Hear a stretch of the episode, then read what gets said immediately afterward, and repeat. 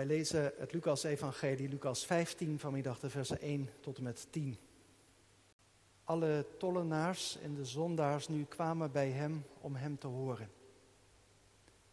En de fariseeën en de schriftgeleerden morden onder elkaar en zeiden, deze man ontvangt zondaars en eet met hen.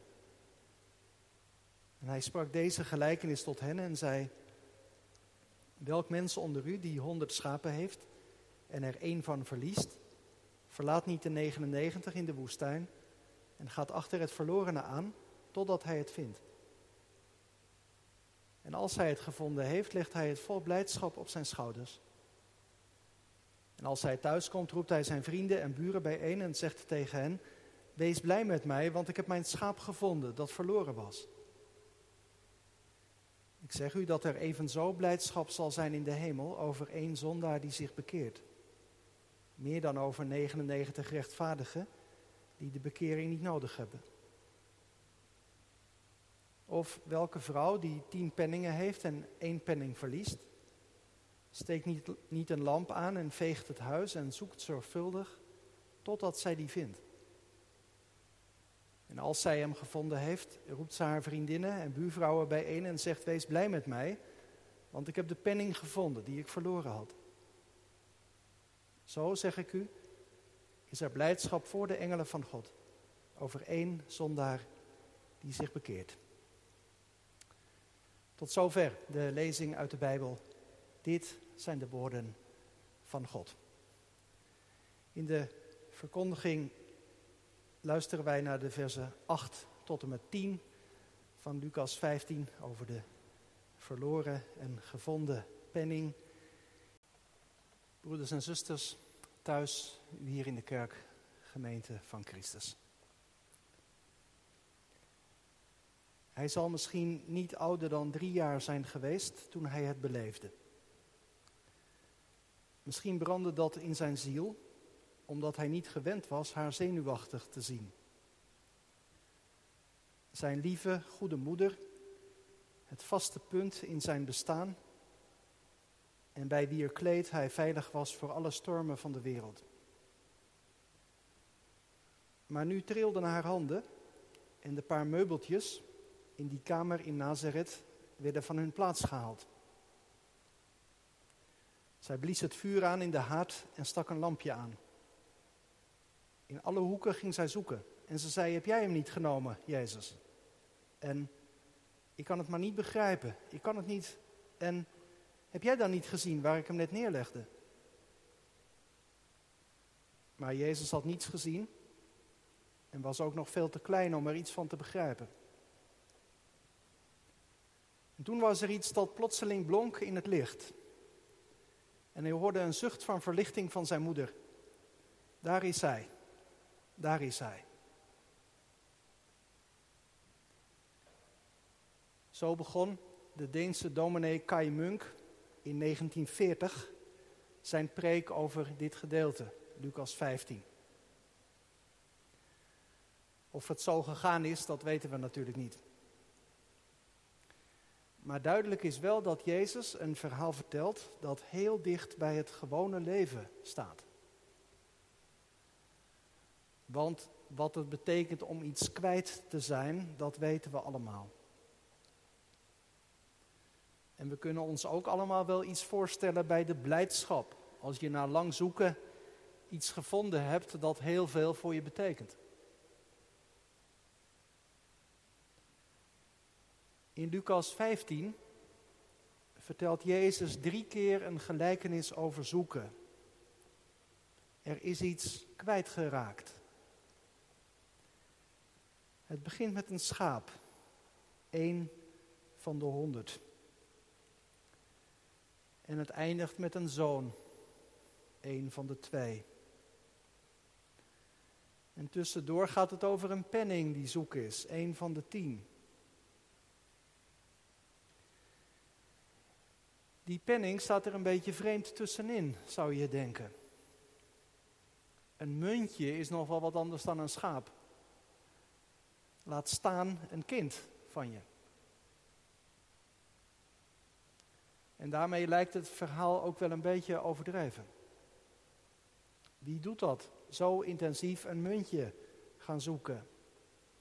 En als je het dan teruggevonden hebt, ook nog eens de hele buurt bij elkaar gaan roepen. Dat is echt al te vreemd.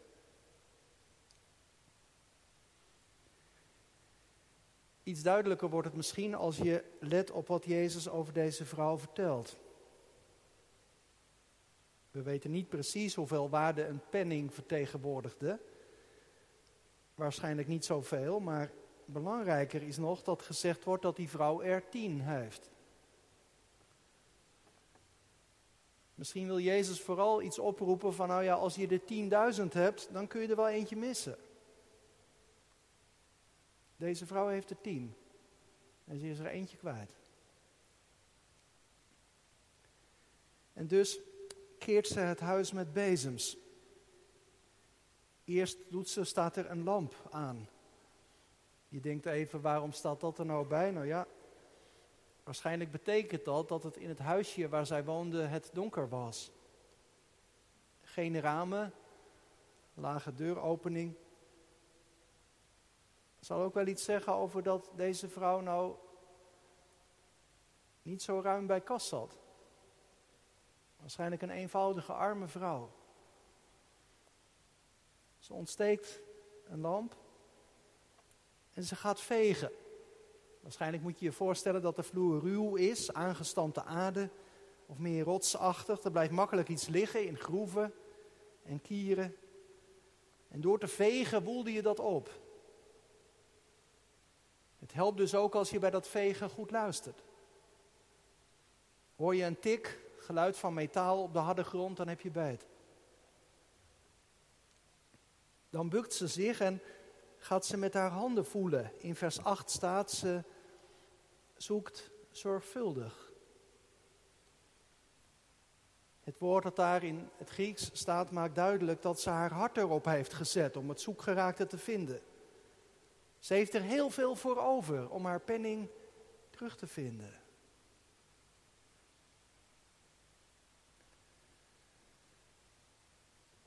Deze penning vertegenwoordigt voor deze vrouw kennelijk een grote waarde. Iemand anders zou kunnen denken, waar gaat dit over? Wat is zo'n penning nu helemaal waard? Maar voor die vrouw is het anders. Zij vindt de penning belangrijk en haar oordeel is doorslaggevend. En daarom is ze uiteindelijk ook zo blij als ze de penning gevonden heeft. Ik heb hem gevonden, roept ze uit. En, en iedereen mag delen in de blijdschap.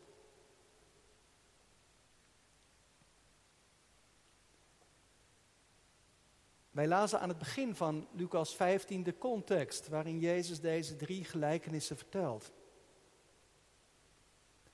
Hij vertelt drie verhalen als aanleiding van het feit, met als aanleiding het feit dat tollenaren en zondaren bij hem komen. Al de tollenaars en zondaars nu kwamen bij hem om hem te horen. Wij zouden zeggen dat waren mensen met een geschiedenis. En geen verheffende geschiedenis over het algemeen. Dit waren de mensen die vaak een beetje met de nek werden aangekeken. Waar je maar het liefste met een wijde boog omheen liep of als je dan contact moest hebben, dat zo kort mogelijk probeerde te houden. En hoe waren deze mensen daarin terechtgekomen, in die omstandigheden, de tollenaars en zondaars? Ja, hoe gaat dat als je een beetje afdwaalt? Dat heeft vaak te maken met je eigen daden, met fouten, met schuld. Maar soms ook wel met omstandigheden waar je zomaar in terechtkomt. Die dingen die kunnen zo ook helemaal door elkaar lopen.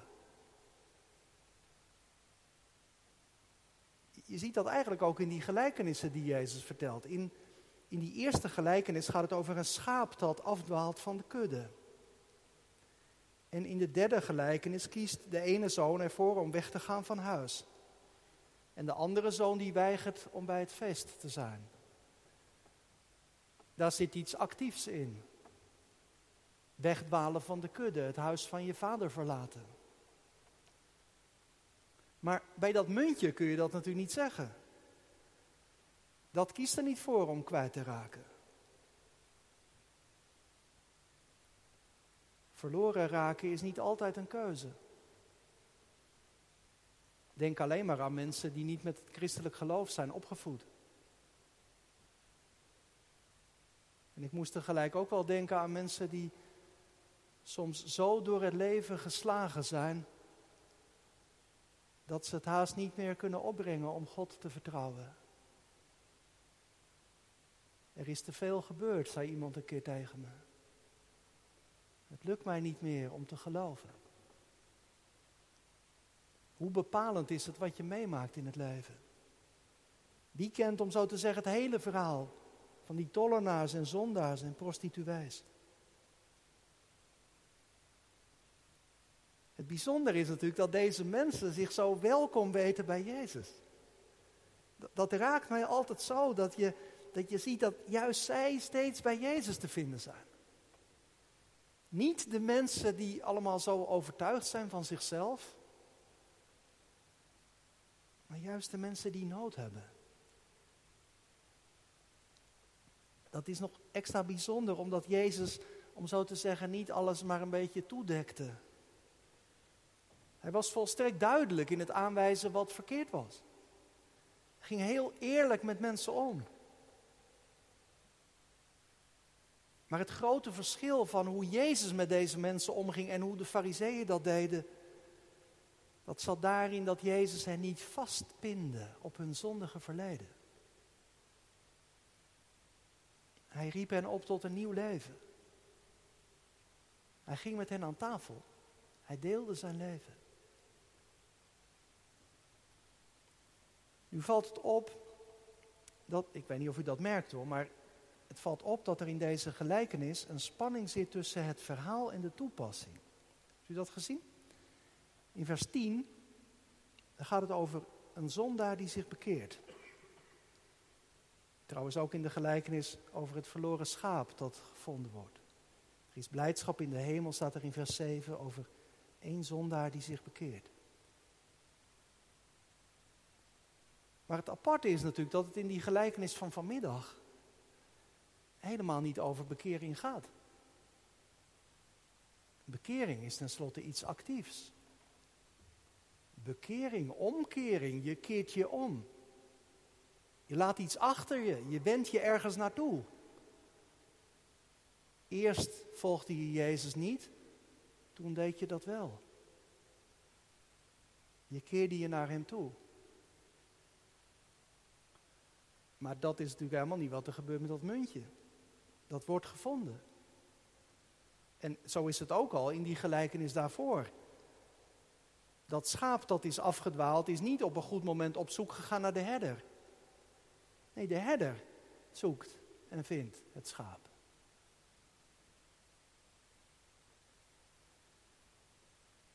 Jezus maakt daarmee iets heel belangrijks duidelijk. En volgens mij is dat dit. Dat Gods genade aan alles voorafgaat. Als iemand zich omkeert tot God, dan is dat geen eigen prestatie. Maar dan is dat een reactie op Gods genade, die al veel eerder er was.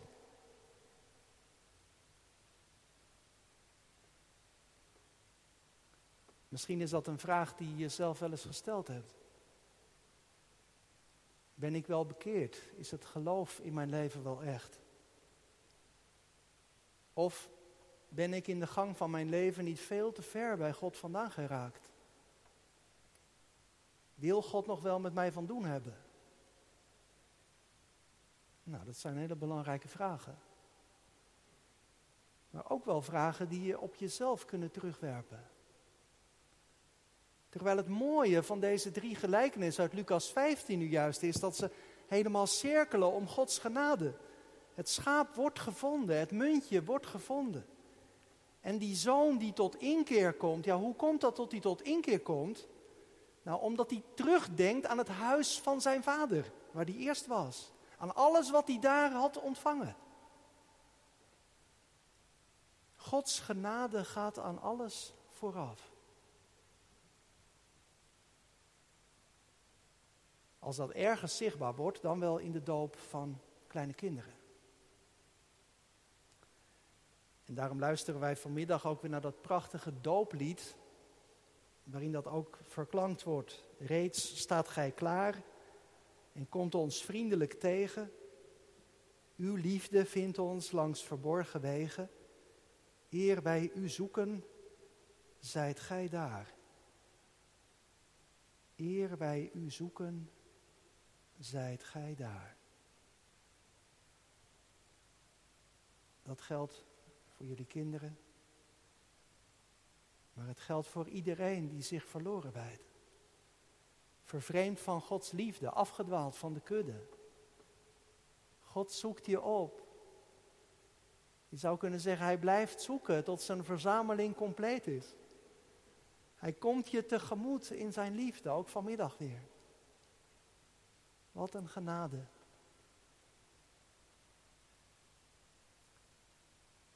Naast Gods genade die zo schittert in deze gelijkenis is er nog iets anders. En dat is Gods blijdschap, dacht ik. Het bijzondere van die drie gelijkenissen uit Lucas 15 is dat daarin telkens ook het motief van de vreugde wordt benadrukt. Als een zondaar gevonden wordt, dan wordt het feest in de hemel. Dan roept God, om zo te zeggen, zijn engelen erbij en dan vieren ze samen feest. Mooi vind ik dat. God die feest viert. Omdat iemand de weg terugvindt naar Hem. Je zou misschien denken, God die het heelal heeft geschapen, die rekent in grote getallen. God kijkt naar de grote lijnen, naar het grote geheel.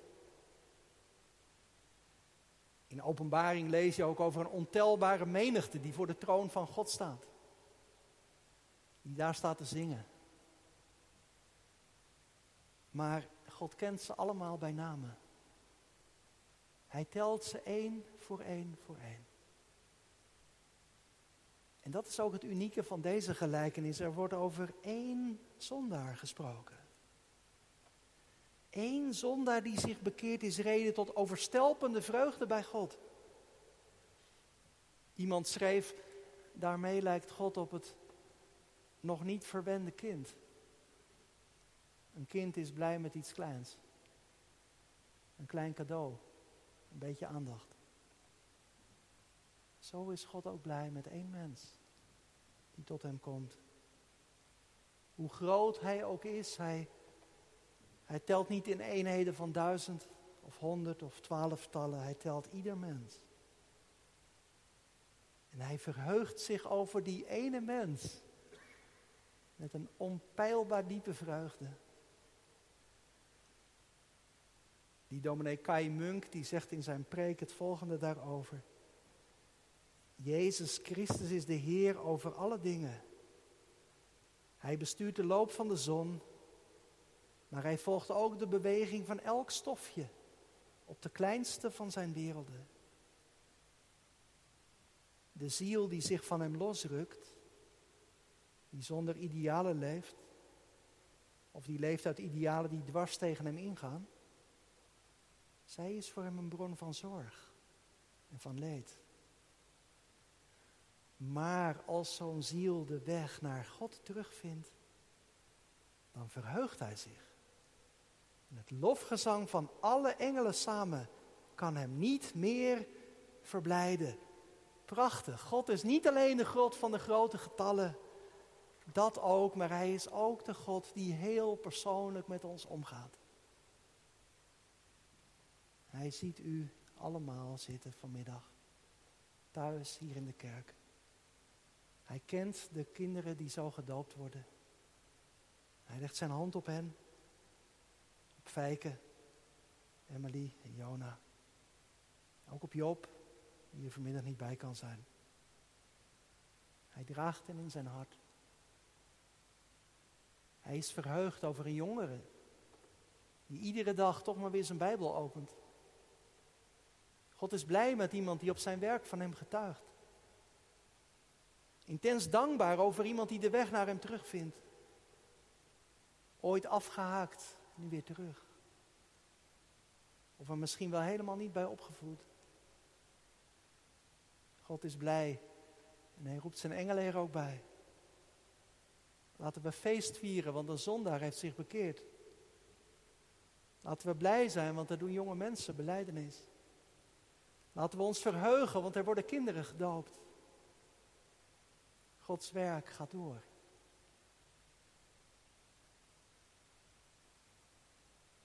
Er is nog een derde wat mij opviel. Niet alleen Gods genade en Gods blijdschap, maar deze gelijkenis laat ons ook Gods liefde zien. Je zou kunnen zeggen dat Jezus in dit korte verhaaltje duidelijk maakt wat er leeft in het hart van God. Nog minder dan een schaap dat is afgedwaald, kan een verloren penning uit zichzelf terugkomen. Een afgedwaald schaap zou dan nog toevallig in de goede richting kunnen lopen en zich laten horen. Een verloren penning komt niet meer terecht, tenzij hij gevonden wordt. De vrouw uit deze gelijkenis kun je zien als een beeld van Jezus zelf. In Jezus heeft God zijn hart opengelegd. Een hart vol liefde. Kijk nog even mee naar die vrouw in Lucas 15. Ze ontsteekt een licht. Dat is wat er gebeurt als Jezus komt. Dan wordt er een licht ontstoken, een licht dat schijnt in de donkere wereld. En dan begint Jezus te vegen. Het stof dwarrelt alle kanten op, alles komt in beweging om die ene te vinden. Hij zoekt heel goed, heel nauwkeurig. Hij is als die vrouw die niet moe wordt om te zoeken naar haar verloren penning. Zo is Jezus, hij wordt niet moe om te zoeken. Hij doet er alles aan, moet je kijken. Hij bukt. Hij gaat door zijn knieën. Zie je het plaatje voor je? Jezus die door de knieën gaat. Die zich klein maakt. Die zich vernedert. Zoals dat lied, we zongen het vorige week zondag nog. Ik wil mij gaan vertroosten in het lijden van mijn Heer, die zelf bedroefd ten dode ter neerboog, keer op keer. Dat is de beweging die Jezus gemaakt heeft toen hij hier op aarde kwam. De beweging vanuit de heerlijkheid van God naar beneden, steeds dieper en dieper. Jezus heeft zich gebogen. Hij is door de knieën gegaan, heeft zich klein gemaakt om ons te vinden. Om verloren zondaren op te rapen uit het stof. Dat is prachtig nieuws, dat is het evangelie. Dat hij dat voor jou, voor u heeft gedaan. Maar deze tijd van het kerkelijk jaar zet ons er dan ook wel bij stil hoeveel hem dat heeft gekost. Net zoals deze vrouw is Jezus arm geworden. Al zijn rijkdom heeft hij opgegeven. Voor jou naar beneden gekomen. Voor u zich vernederd tot aan het kruis. Daar zien we, om zo te zeggen, Gods liefde in zijn volle heerlijkheid. Jezus die zich helemaal geeft om ons te vinden. Jezus lijdt om ons te verlossen. Jezus sterft om ons het leven te geven. Dat is iets om heel lang en heel stil over na te denken. Dat moet je in deze tijd echt doen. Die momenten ook zoeken. Om bij Jezus te zijn. Om met een oud woord te zeggen, om te verwijlen in zijn liefde. Om je daarover te verwonderen. Dat Jezus gekomen is om ons op te rapen uit onze verlorenheid. Omdat God niet zonder ons wil zijn. Wat een onpeilbaar diepe liefde. En als het nou kan voor ons en voor onze kinderen, waarom dan ook niet voor je collega of je vriendin of je buurvrouw? God zoekt ook hen. En misschien schakelt hij jou daar wel bij in. Om mee te zoeken. Om gedreven door zijn liefde voor anderen tot zegen te zijn. Want zijn huis moet vol worden. Er kan niemand, niemand worden gemist.